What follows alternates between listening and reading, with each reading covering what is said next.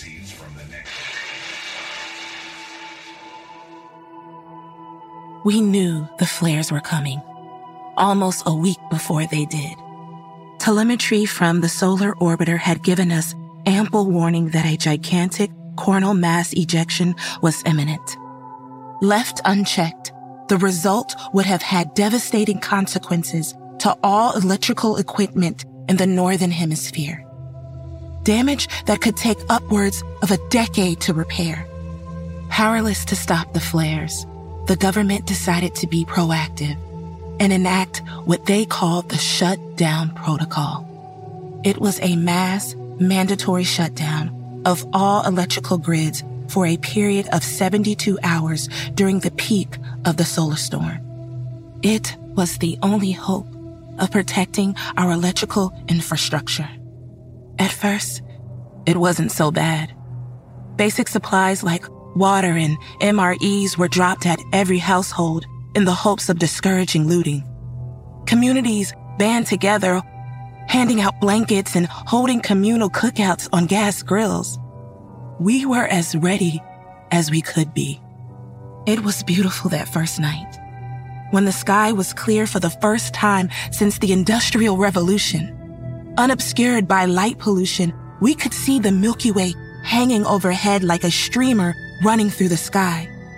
There were more stars than we could count, filling our minds with wonder and amazement. It was magical. And then the screaming began. That first night, most incidents were reported in towns bordering national parks. People were dragged out of their homes by gnarled, shadowy creatures. Things that normally hide in the woods and caverns and only grab you when you encroach on their territory. They were no longer kept at bay by their instinctual fear of light and electricity.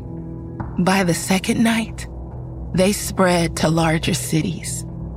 By the third, we had become a buffet.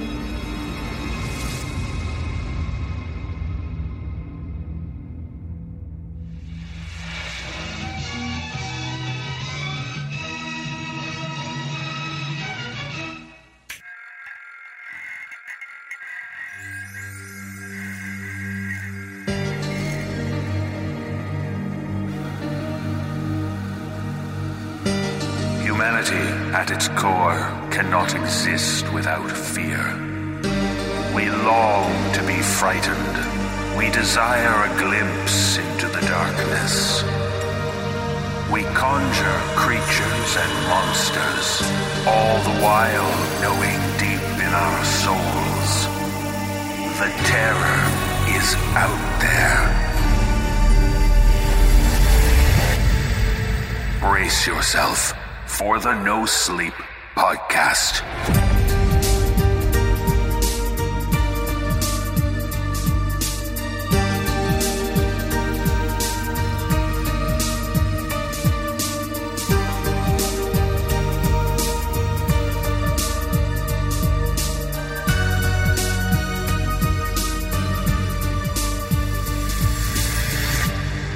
It can be helpful to power off for a little while, but if you do, just make sure you know how to protect yourself.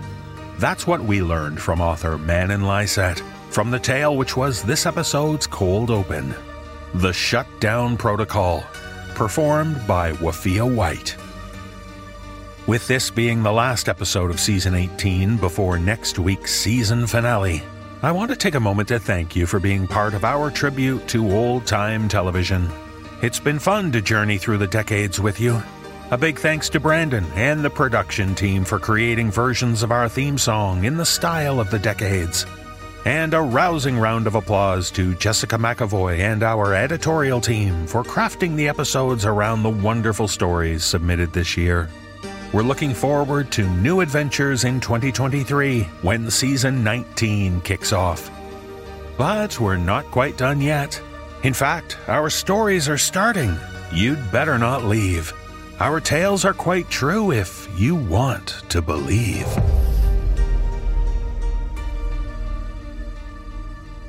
In our first tale, we get noisy. Not just any noise, but that soothing white noise that many of us use to relax or fall asleep.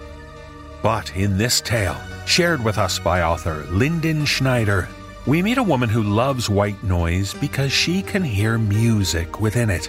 If only she knew where the music was coming from. Performing this tale are Tanja Milojevic, Katabelle Ansari, Mary Murphy, and Nikolle Doolin. So listen within the noise, but do it soon, before we reach the day the music died.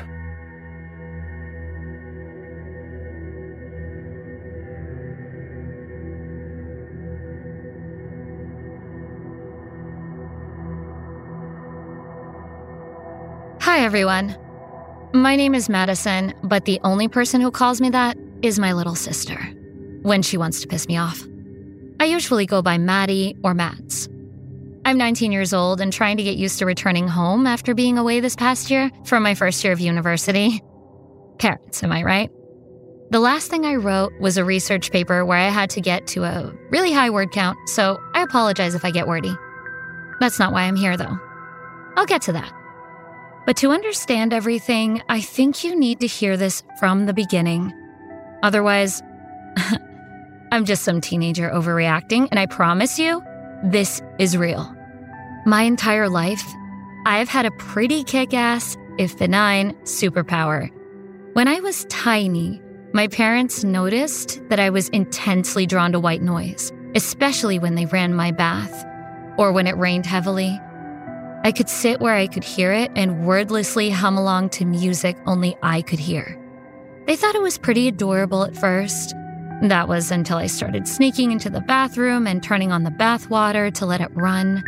That was an expensive water bill. Not knowing what else to do, they put a latch on the bathroom door that I couldn't reach and figured that was that. Except, of course, it wasn't. I don't remember this part, although it has become family lore as only this kind of story can.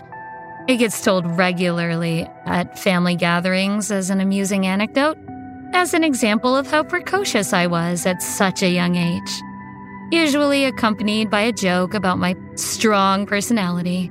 Anyway, when I was around three years old, I was at the grocery store with my mom when an intense thunderstorm swept through our town. The rain was so intense you could hear it inside the store over the music and the sounds of people shopping. I was standing next to my mom one moment, and the next, I was gone. Of course, she freaked out, started calling my name, looking for me everywhere. Concerned shoppers and employees began to look for me until somebody told my mom that they thought they saw this kid outside the store. Why they just walked by me, I'll never know. My mom found me humming and dancing outside the store's doors as the rain crashed down in sheets across the parking lot, perfectly happy in my musical little world. If it hasn't quite become clear, I hear music in white noise. As I've gotten older, I've learned much more about my superpower. It's not all white noise. The clearest, loudest signal I get is when I'm around white noise coming from a natural source. Think rain, waterfalls, that kind of thing. Household noises like water running, I get a much fainter signal, but enough to be aware of and enjoy the music. An extra perk is I've never had to put music on while I'm showering. Completely artificial white noise, I get nothing from. So, white noise machines, televisions, or radio static are just white noise. I don't have any control over what music I hear, and I don't hear it clearly, mostly just the melody. If there's somebody singing, I can tell that they are there, but not what they're saying. It wasn't until I was 10 years old that I kept it primarily to myself. My family kind of knew, but we had never explicitly discussed it. My family is pretty artsy, with my mom teaching piano and violin, and my dad being a high school art teacher. So it's no surprise that with the music around me all the time from different sources, I was a pretty musical kid myself. I was in grade five when the incident happened. The incident shaped my life through middle school and, to some extent, high school as well. Although by then, it had mainly become an urban legend. Although I went to a public school, The community itself was very religious, and most social events that happened outside of school usually revolved around the church.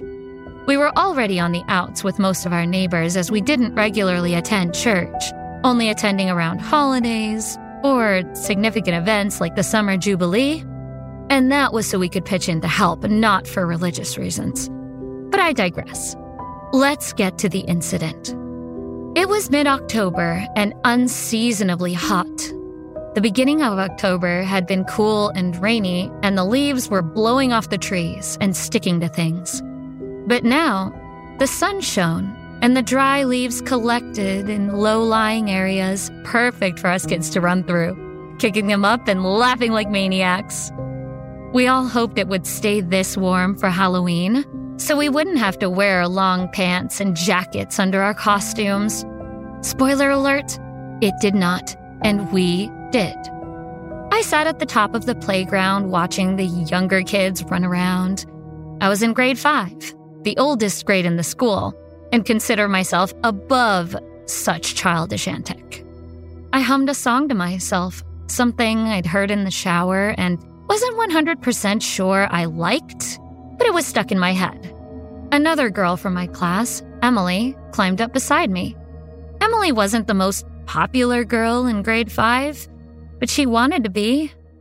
She tried very hard to be cool, convincing her parents to buy her clothes and shoes that the cool kids wore, which only caused them to ridicule and ostracize her more, accusing her of being a poser.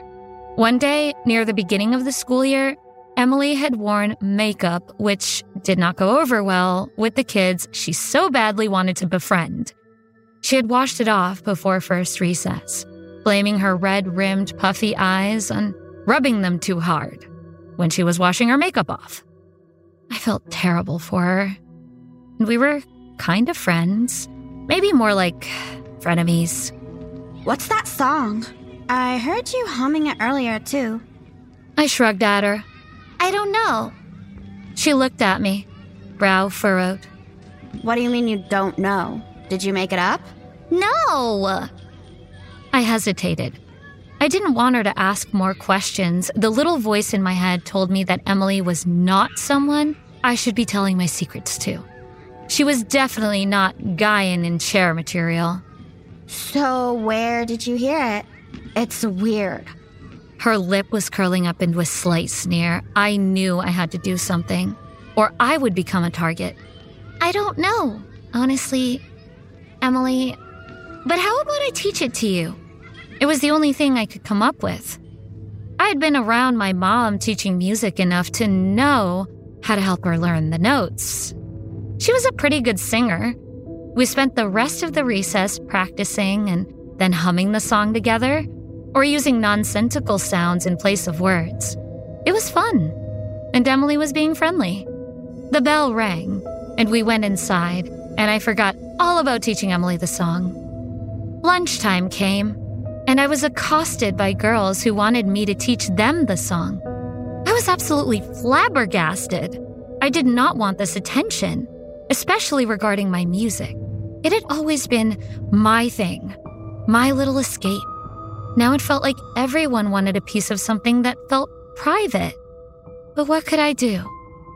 If you've ever been a preteen girl, you know that in a situation, you either go along with everyone or become the new number one person to hate. I told myself that it was just one song. What could it hurt? And so, over the next couple of days, I taught pretty much all of the grade five girls and even a couple of boys this song. Everyone was humming it, dancing around. Kids that age can create a unique kind of hysteria over the strangest things. Anyway, it started to feel nice with all the attention. Kids who never even knew my name wanted to sit beside me. Friends constantly surrounded me. I started listening to the music I heard for the next song I could teach my new friends. The following week, I got invited to my first ever sleepover. Emily had been riding the wave of popularity with me because she had been the first person to learn the song. So she invited me and several of the popular girls over. Being so close to Halloween, we were going to watch scary movies and gorge ourselves on junk food. Emily hinted it would be extra cool if I had a new song to teach them. I was so excited. I didn't even care we were going to watch scary movies, which was something I'd never really done. I had no idea how I would react, but I didn't care. I packed my bag with my happy bunny pajamas, fresh from a trip to Hot Topic, and my sleeping bag, and was all set. I didn't notice then, but my parents were a little worried. It was my first sleepover, after all. My little sister was jealous and excited, practically running circles around me. This was going to be the best night ever. My mom dropped me off at 5:30 p.m. at Emily's house. I was the first one there. My mom walked me to the door so that she could introduce herself to Emily's parents. I was so embarrassed that I just waved quickly at her and scampered off with Emily so she could show me the rec room in the basement, where we'd be sleeping. I couldn't help but notice the multiple crosses and cross stitches with Bible quotes throughout the house. Emily's family was very religious, and it showed. But downstairs, the rec room was huge, with a big TV and DVD player that also played Blu ray this was going to be epic. I know, all this buildup. I bet you're just waiting for my bubble to burst. Well, burst it did, with a sense of anger and self righteousness that only the devout can muster. Emily was telling me about the movies we were going to watch. I could feel the apprehension growing, but I kept telling myself I would be okay. The phone rang upstairs, and we could hear the muffled voice of Emily's mom. She didn't sound happy at all. Then she called Emily upstairs. Be right back. Emily scampered up the stairs. I sat there in silence, trying not to eavesdrop. There was nothing really for me to do other than look around the room at the couch, TV unit, and computer desk. I could hear Emily whine, but I couldn't understand what she was saying. Her mother sounded angry. Then it went quiet. A few minutes later, Emily came downstairs, looking pale. She plopped down beside me. Nobody else is coming. She wouldn't look at me. I was stunned. Was this all a setup to make us feel bad? Were the cool kids playing a mean joke? What happened? She looked at me from behind her bangs, eyes wide. Maddie, where did you hear that song? My heart dropped. I suddenly realized that the failed slumber party was somehow my fault. I swallowed hard. Why? Kelly's mom called my mom. She said that that the song you taught us is a song she heard on the radio.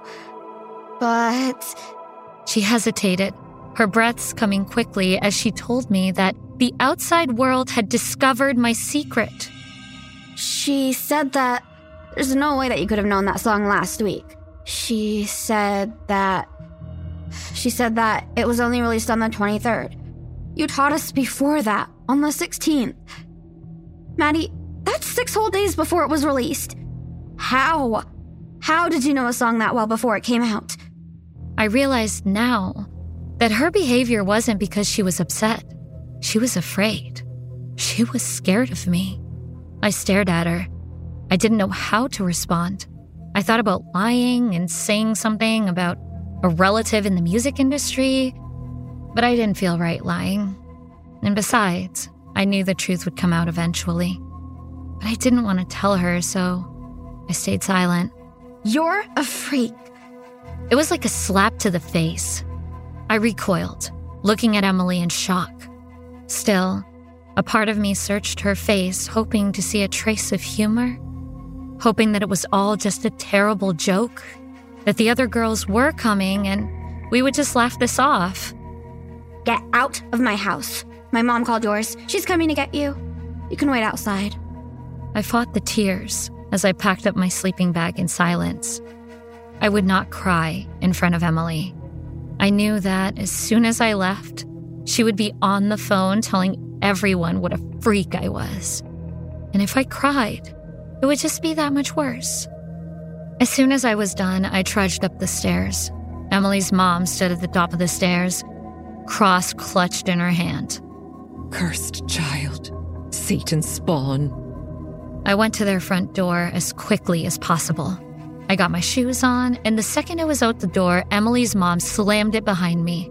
I could hear the deadbolt slide into place, and the chain too, for good measure. I had no idea what to do. This was my first real experience with rejection, and it was genuinely bitter. I was heartbroken and terrified. My mom pulled up, and I forced myself to walk to the car incredibly aware that there were at least two sets of eyes burning holes into the back of my head. I slipped into the passenger seat, and as soon as we were out of the driveway, I burst into tears. I was so confused, so afraid, so alone. See, the thing was, at that point, I hadn't admitted to myself the true nature of my gift. The music I heard was sometimes music that hadn't been released yet. Well, more than sometimes. And I wasn't hearing just music. Sometimes there were voices between the music. Sometimes it was even just voices. The odd time, it was a voice speaking in a bizarre rhythm. I was hearing radio broadcasts from the future. And now, everyone knew to some extent. I could never make out what anyone was saying, but there it was. I was a freak. No doubt about it. As a 10 year old girl, I was crushed. When I got home, my dad gave me one of his giant bear hugs, and I lost it.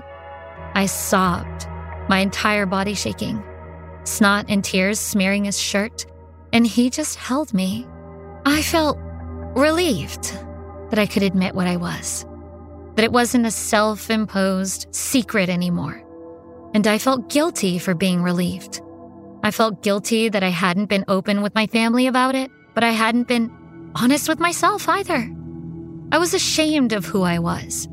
I knew what I'd lost socially. I had yet to realize that the repercussions would affect more than just me, that my entire family would be targeted ostracized, bullied, and excluded. To my parents' credit, they didn't push me. I knew they were there to talk to as I hid away in my room that weekend. I came out for meals, shoveling food into my mouth as quickly as possible, and then slinking back to my room. After lunch on Sunday, there was a quiet knock on my door. I didn't open it, but I didn't stop it from opening either I expected my mom or dad to be standing there, coming to tell me that two days was enough and that I needed to pull myself together. Instead, my little sister Lily slowly opened the door and peeked in. She was seven at the time, but wise beyond her years. Her superpower is being empathetic and kind to an immeasurable degree. Nat, can I come in? Yeah, okay. I was secretly glad for the company. I. I brought you something. I hope that's okay. She held out a piece of paper. I took it, and tears welled in my eyes. It was a picture Lily had drawn of the two of us. A bright yellow sun shone on our smiling faces as we held hands, multicolored flowers surrounding us. In her best seven year old printing, she had written, I love you, Maddie, with a big red heart. When she saw the tears, she looked so alarmed, she scampered over to where I was lying on the bed. Oh, no, Maddie. I drew it to make you feel better. Don't cry. You did cheer me up, little bug. A lot. I love you too. Her small, sweet face broke into a smile, and I could feel some of the sadness fading away a small smile playing at the corners of my mouth. Is your art stuff still out? Mm hmm. I sighed. Two days was quite enough. Want to go draw together? Lily's already big eyes grew huge and hopeful. She smiled and nodded with such enthusiasm that she almost fell over. I slid off my bed and we went downstairs together. After that, things were rough for my entire family.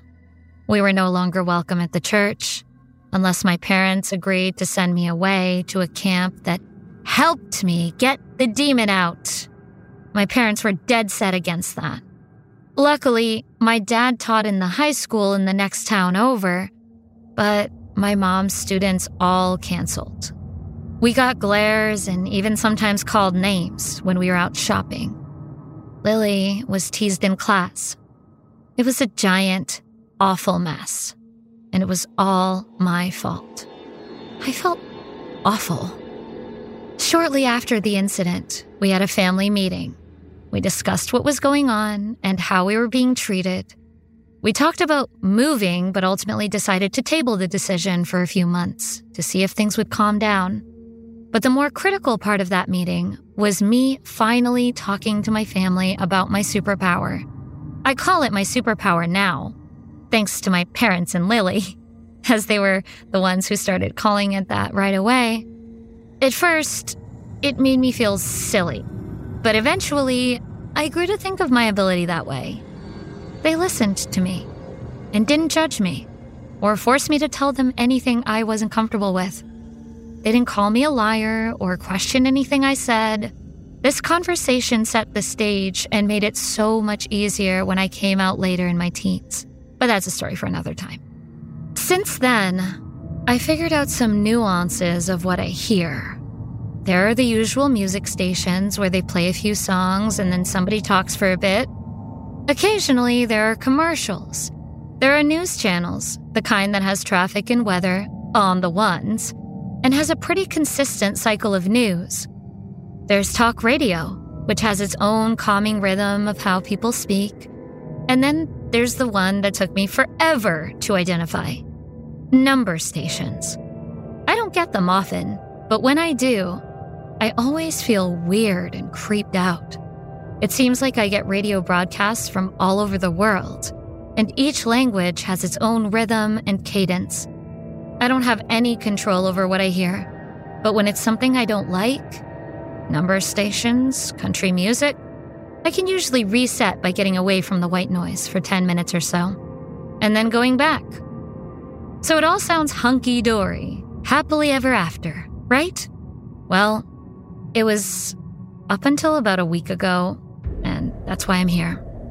About a week ago, the radio stations I heard started to have much more talking and barely any music. The voices, at first, were serious, measured, and constant.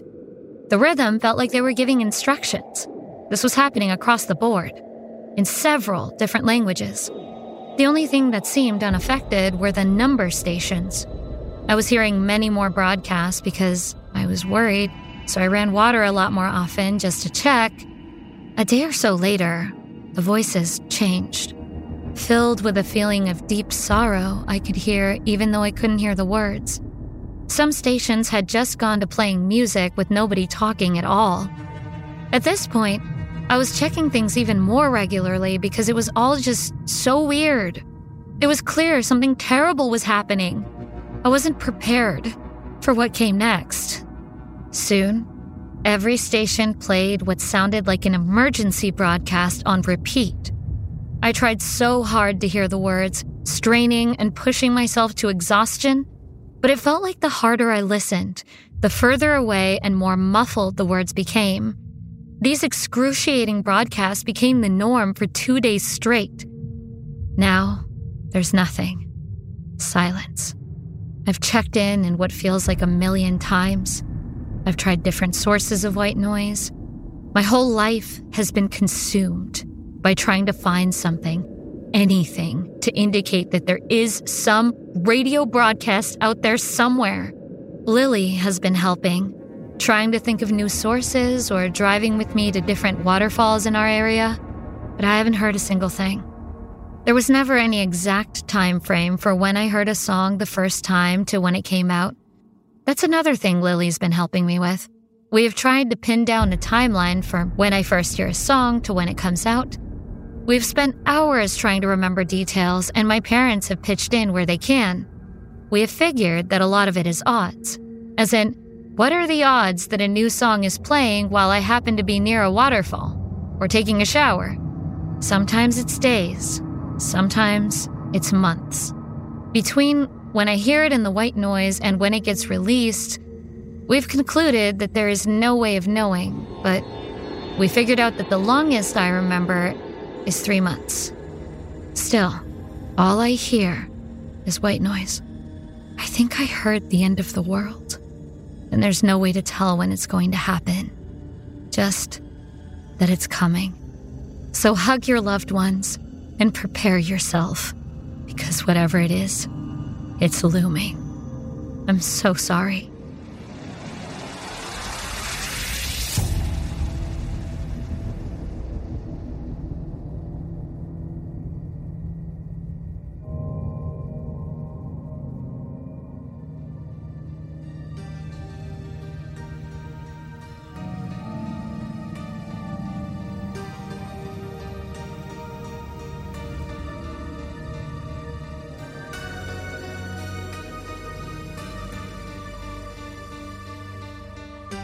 This time of year, depending on where you live, you might hear music outside your door.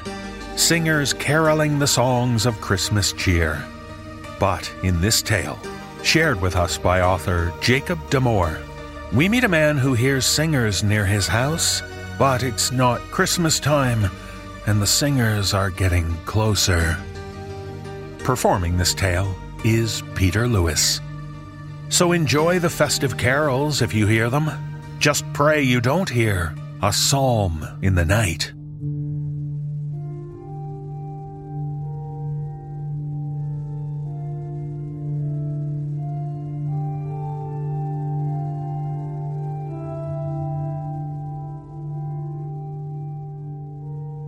I've always found a sense of tranquility in the soundscape of my suburban neighborhood after dark. The busy noise of the day dies down, leaving naught but a bed of chirping crickets and the whirl of a crisp wind brushing through the leaves of the trees. Even the hum of traffic passing by my bedroom window brings a comforting rhythm as I lie in bed awaiting sleep. My bedroom rests at the front of my single story house, bordering a large window that looks onto the street. It's not what most would consider the ideal location for a bedroom, but I'm not exactly spoiled for choice. There are only a handful of rooms throughout the whole house, and when I moved in, my options were the room I'm in now or the small windowless alcove across the hall that barely fits my work desk. Never mind trying to shove a queen sized mattress in there.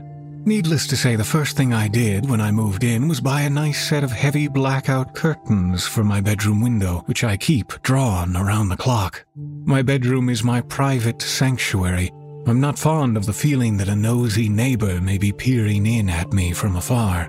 Even so, sometimes, as I lay in bed, I can't shake the feeling that there's someone standing on the other side of those curtains, that if I were to pull them back, I would be met with a pair of watchful eyes beaming down on me. Most of the time, when this feeling crops up, I'm able to shake it away as an irrational thought. Recently, however, things have changed, and I've begun to wonder just how irrational those thoughts really were. I'm no longer certain of when it all began, but if I had to pinpoint a specific moment, it would be four weeks ago, the first time I heard their song. It was around quarter to ten. I had resigned myself to bed over an hour before as I had an early morning the next day, yet sleep eluded me. As I lay restless in bed, I started to get that creeping feeling again that there was something outside my window. As usual, I shook it off, thinking it was just my brain playing a cruel trick on me, knowing full well that I needed a good night's rest. But then I heard it out in the street, someone was singing, and not just someone, a whole group. Difficult to tell without seeing them, but there seemed to be at least half a dozen different voices. I couldn't make out what they were singing. The song sounded like gospel, but the lyrics were in a language I couldn't comprehend. It didn't sound like any language I was familiar with. Looking back now, it's strange. I don't remember feeling scared at all that night. Perhaps it was due to my confusion. My attempts to rationalize why these people would be out singing so late at night distracted me from fear. I remember thinking that it was probably a group of drunk college kids messing around. After all, I live in a college town and not too far from the campus, so it seemed plausible. They likely got a bit lost on their way back to the dorms after a night out and lacked the inhibition not to bother my neighbors and I as we tried to sleep. I rolled over, placing my back towards the window and trying in vain to ignore the noise outside. It would be over soon, I told myself. Perhaps even someone with less patience and more confidence than I would go outside and yell at them to knock it off. no such luck. I continued to listen to the strange song, tracking the voices as they combed up and down the street. It felt longer, but after ten minutes or so, the street finally fell back into silence.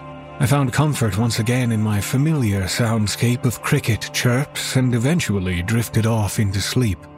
It wasn't until a few days later that I finally managed to bring up the strange event with one of my neighbors. Mrs. Everly was a twig of a woman the top of her head only rose to my chest, and in her old age she was hardly anything but skin and bones. I happened to run into her doing some yard work as I returned from my evening jog. After a bit of friendly small talk, I finally asked her about the singing the other night. She pursed her lips and her brow furrowed as she tried to determine what I was talking about. I clarified, even though I didn't think it was necessary, how often does a group of carolers show up at night in the middle of spring. But even as I explained further, it was clear Mrs. Everly had no clue what I was talking about. She must have been asleep already, we reasoned, and left it at that. After our conversation, I was ready to let the whole thing fade from my memory, let it go as a strange one time occurrence, one of those memories that pops back into your head every few years as a funny, unsolved little mystery. Except as it turned out, it was not a one time occurrence. Two nights after my conversation with Mrs. Everly, I woke up in the dead of night, my throat dry and in need of a drink. I noted the time on the digital clock that rested on my nightstand. Only 11:15, just a couple of hours since I had gone to bed. As I reached for the glass of water I kept beside the clock, I heard it again. That same song. Were there more voices this time? My hand hovered over the cup, frozen in place as I listened to the song. I could hear it more clearly this time, but that didn't help me understand it any better. The unfamiliar language in which they sang grated against my ears. Whatever it was, it was an ugly language, filled with harsh, grinding consonants and eerily stretched vowels. This time I wasn't content just to roll over and ignore it. I wanted to see who was out there. I reached for the curtain and took hold of the corner. I would just pull back the slightest amount, just enough to see outside without drawing any attention to myself. I couldn't shake this feeling that whoever was out there, I did not want them to see me. I inched the curtain back, peering out into the night. My suburban street didn't come equipped with street lamps, but the moon was bright that night. Once my eyes adjusted, I could see clearly to the other side of the road. There they were, a group of eight people walking up and down the street singing their bizarre chant. From their voices, I could tell that there was a mix of men and women, but I couldn't tell how many of which, nor could I gauge how old they were. They were covered head to toe in blue robes, which made them difficult to spot in the dark, and they wore wide brimmed, pointed hats that looked like they were pulled from a witch's costume straight out of a spirit Halloween store only they had long veils hanging from the brim which fell far past their shoulders. I couldn't believe what I was seeing. It was like a cult was passing through my neighborhood. Just when I decided I had seen enough, one of the singers turned and looked straight at my bedroom window.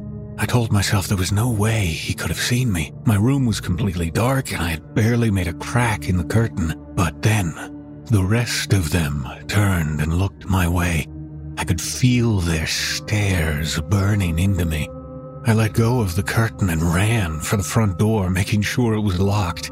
I did the same with every door and window in the house before I found my phone and dialed 911. In those brief moments that I was waiting for the call to go through, I noticed a sudden absence of sound. The singing had stopped. The chirping of the crickets had returned. As expected, the police were no help. With there being no trace of the cloaked figures in the street by the time they arrived, there was little they could do aside from file a report. The flashing blue lights of the squad car that sat outside my house as I answered the dispatched officer's questions did seem to draw the attention of some of my neighbors, though, as I would learn later, not a single one of them had awoken to the singing. After the officer had finally left, I returned to bed for the night, even though I knew there wouldn't be any sleep to be had. Every time I felt my eyes begin to grow heavy and drowsiness start to overtake me, my mind pulsed with the sensation that there was something just beyond my curtains. I never checked. I no longer wanted to find out if the sensation was irrational or not. I opted instead to lay still, anxiously waiting for the sun to rise. I took the following day off from work. I would have been too exhausted, too distracted to get any real work done anyway. I spent most of the day napping on the sofa and catching up on chores around the house. As I was stacking a load of clean dishes in my cabinets, I realized that the song from last night had begun to echo inside my head. Not like an earworm, but like a seed that had been planted and was slowly coming to bloom. I froze, nearly dropping the plate I had pulled from the dishwasher. I tried to clear my mind, but the song was pervasive. I could feel it stretching into every corner of my mind as if it were a parasite, siphoning away all other thoughts until it was all that remained. Before it could overtake me completely, I did the only thing I could think to do. I ran into the living room and found my earbuds, plunging them into my ears and cranking the music on my phone up to a volume that would have been painful in any other circumstance, but now brought only relief as the unwanted song faded from my head. I caught the breath I hadn't realized I'd been holding when I pulled the earbuds out and met with the silence in my head. The song was gone, but a creeping sense of dread told me that it would be back. I wondered how long I had until then and what would happen when it did return. As sundown approached, I could feel my stomach growing cold. I wanted to cling on to those last precious rays of light like a child to his mother. But soon the last of the day's light faded away, and I was left with the familiar sounds of the night. It wasn't until nearly one o'clock in the morning that I relented and retired to my bedroom. I considered that I might be safe for the night. Both times the singers had woken me had been before midnight. Perhaps the threat of police intervention had actually managed to scare them off. As I apprehensively tucked myself into bed, I fixed my eyes on the curtains beside me, praying that no one would come, that I would have a quiet, restful night. My prayers went unanswered. I awoke to the song only an hour later, every muscle in my body tensed as soon as I heard it. For a moment, I had to wonder if it had simply crept its way back into my head, but no, I could hear it emanating from outside, from the street. I couldn't bring myself to touch the curtains this time. I didn't want the singers to catch me spying on them again. So I laid still, hoping they would simply go away like they had the first night. As I waited, I listened intently. There was something different this time. Normally, I could hear their voices rise and fade as they paraded up and down the street, but this time their volume was static. They were standing completely still as they sung, from the way it sounded, I guessed they were located on the sidewalk just at the end of my driveway. Why? Why were they so focused on me? I felt a sudden urge to peel back the curtain, curiosity tugging at my arm. Fear held me back. Suddenly, I realized the voices had drawn closer. They were approaching my house. The police. I reached for my phone, scrambling to find it in the dark. When I finally did, I pressed the power button only to be greeted with a screen instructing me to charge my phone. It was dead. I had used up more battery than normal trying to keep myself awake, and in my drowsiness, I'd forgotten to plug it in when I went to bed. Isolation crept over me as I realized there was no one to turn to. The song was getting louder, the singers coming closer to the window. I could feel it in my head again, too, weaving itself throughout my mind. I was backed into a corner. My animal instincts were screaming at me, fight or flight. Reason told me to run, but there was something else there telling me otherwise, and its voice was louder. I took hold of the curtains and threw them open. A chill coursed through my body as I stared at the sight just beyond the thin glass of my window. The singers were right there. Any closer and they would have been pressed up against the glass. At first, I couldn't make out any of their features through their veils, but as I focused harder, I began to see. Their skin was red and crusted like land in a drought. Strands of skin had begun to peel away around the creases on their faces. They were hairless, down to even their eyelashes, but their eyes, they were the most inhuman trait of all. There was no white in them. Instead, they were encompassed by black tissue like smoldering coals. They continued to sing their twisted chorus with mouths so dry I wondered how they possibly could, and as they did, I could feel the song burrowing deeper into me, as its words reached the deepest depths of my mind, I suddenly realized that I could understand them. Those words which had previously eluded me now resonated deep within my mind, and I realized that their song was beautiful. Their song told a story, but not of the past. They sang of days to come, days when the night will leave us and there will only be day. The sun, then, will take its rightful place as God. The clouds will vanish and its rays will shine down on us with renewed intensity. Those who refuse to accept our new Savior will be judged, enveloped by a tornado of heat, burned away a layer at a time until all that remains is ash. With the clouds gone, there will be no rain. The plants will die as the earth dries up, and we who remain will be left in a haze of dust that cuts away at the skin when the wind blows. Life on this planet will be hell. But for those that can endure the suffering, that can prove themselves worthy, it will be brief. When the time comes, the fires of the sun will stretch down to the earth in slithering tendril form, one by one, those of us that remain will be wrapped in its embrace and pulled away from this dying planet. It is nothing to fear. We are simply being chosen. We will become part of the sun, fueling it as it grows to consume more and more of our solar system. In a way, we will live on in its flaming belly as it swallows worlds. I snapped out of my trance and I realized the singing had stopped. The cloaked figures outside my window were gone. I looked out into the street. The night was peaceful. The crickets were chirping. A strange sense of longing seeped into my heart, and I realized there were tears streaming down my cheeks. Their song had granted me such a wondrous vision, and without it, I was starved for more. I wanted them to come back, to sing to me once again. But then I realized that the song was not gone. I could still hear it lingering in the recesses of my mind, playing on a loop.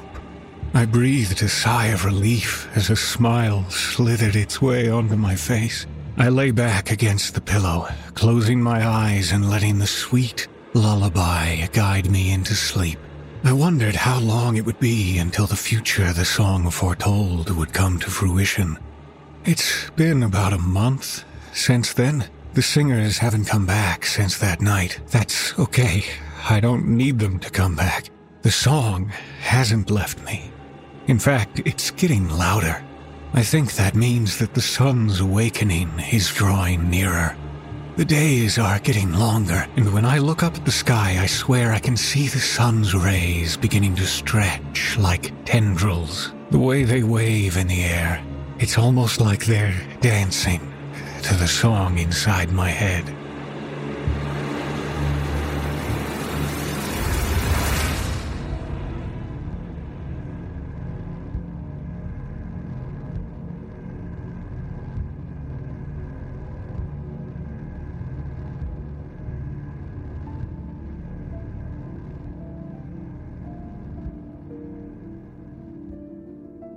Ah, singing. They say when you feel down and out, sing a song. It'll make your day. And this show is sponsored by BetterHelp, so that's another great thing when you're feeling down and out. Yes, music can be very therapeutic, and since life doesn't come with an instruction manual, it can be important to find other forms of therapy. Listen, I get it. Sometimes life feels like it's not working for you. You feel stuck. Navigating any of life's challenges can make you feel unsure. Whether it's a big life change or even a small one, you can feel like you're off balance. For me, I started to notice that my life was slowly sort of tipping in the wrong direction, if that makes sense. It wasn't like there was a huge issue to deal with, just a sense that things could be better, that I could cope with life better. That's when I sought out a therapist. Therapists are trained to help you figure out the cause of challenging emotions and learn productive coping skills. That's why I love to recommend BetterHelp. As the world's largest therapy service, BetterHelp has matched 3 million people with professionally licensed and vetted therapists, available 100% online. Plus, it's affordable. Just fill out a brief questionnaire to match with a therapist. If things aren't clicking, you can easily switch to a new therapist anytime. It couldn't be simpler. No waiting rooms, no traffic, no endless searching for the right therapist. Learn more and save 10% off your first month at betterhelp.com slash no sleep. That's betterhelp.com slash no sleep. Thanks to BetterHelp for sponsoring this episode. Now it's back to the horror. And remember, keep your feet on the ground and keep your eyes on the stars. For many years now, we've had astronomers searching the cosmos for signs of life. That includes listening for signals from distant galaxies. And in this tale, shared with us by author Olivier Zangao, we learn of an observatory which has picked up some strange signals from the darkness of space. Performing this tale are David Ault and Jesse Cornett.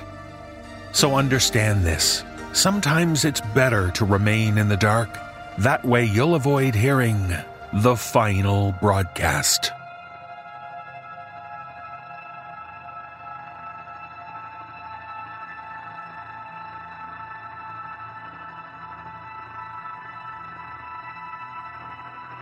The notion of life other than ours somewhere in the vast expanse of the universe has been pondered on for centuries.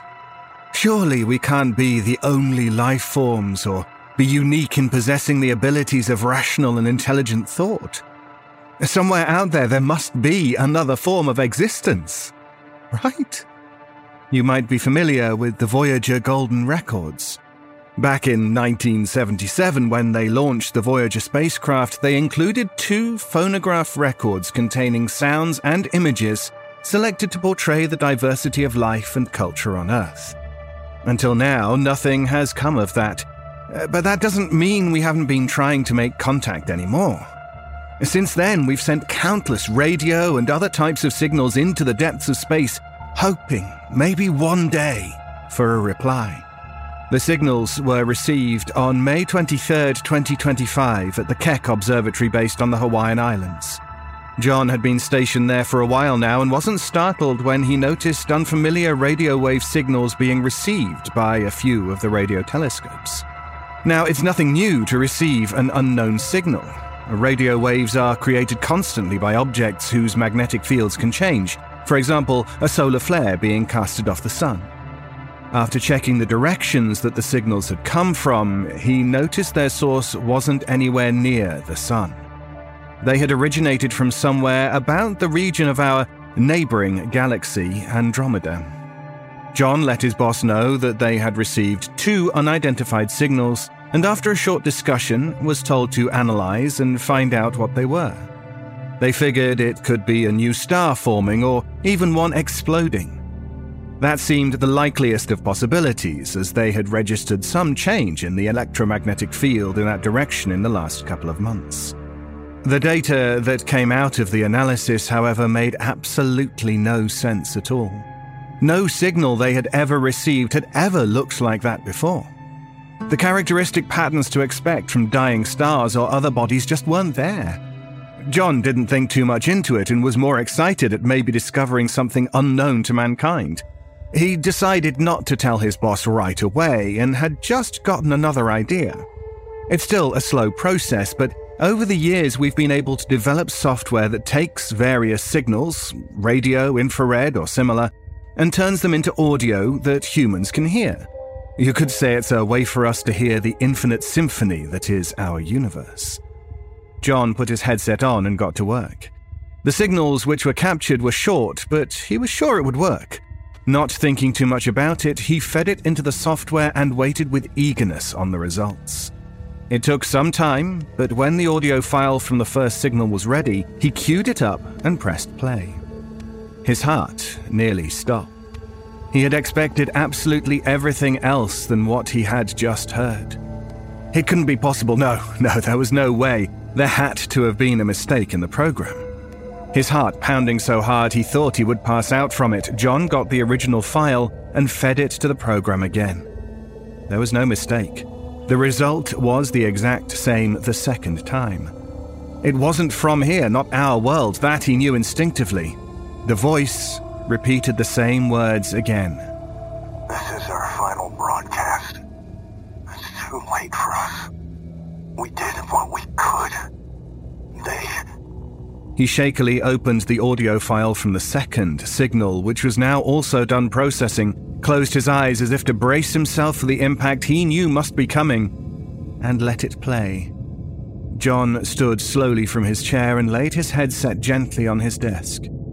He walked across the room quietly, keeping his head sunk and not looking at anyone. He stepped outside to the small patio where the perfect sunny day was slowly fading to night. The second audio file had only been six words to finish the first message. Have found you. They are coming. John looked across the ocean. Just above the darkening horizon, a large cluster of new, never before seen lights slowly came into view.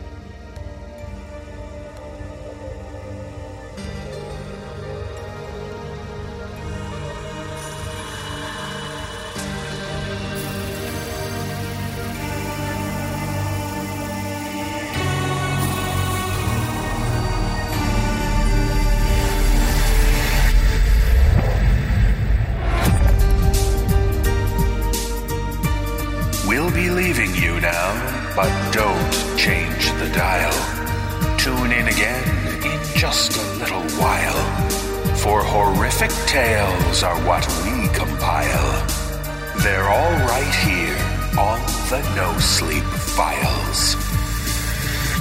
The No Sleep Podcast is presented by Creative Reason Media. The musical score was composed by Brandon Boone. Our production team is Phil Michalski, Jeff Clement, and Jesse Cornett. Our creative content manager is Olivia White. Our editor in chief is Jessica McAvoy. If you would like to find out how you can hear the extended editions of our program, please visit thenosleeppodcast.com to learn more about our season pass program. 25 episodes, each over two hours long, and three exclusive bonus episodes, all for only $25. On behalf of everyone at the No Sleep Podcast, we thank you for joining us at the No Sleep Files. This audio program is copyright 2022 by Creative Reason Media Inc., all rights reserved. The copyrights for each story are held by the respective authors. No duplication or reproduction of this audio program is permitted without the written consent of Creative Reason Media Inc.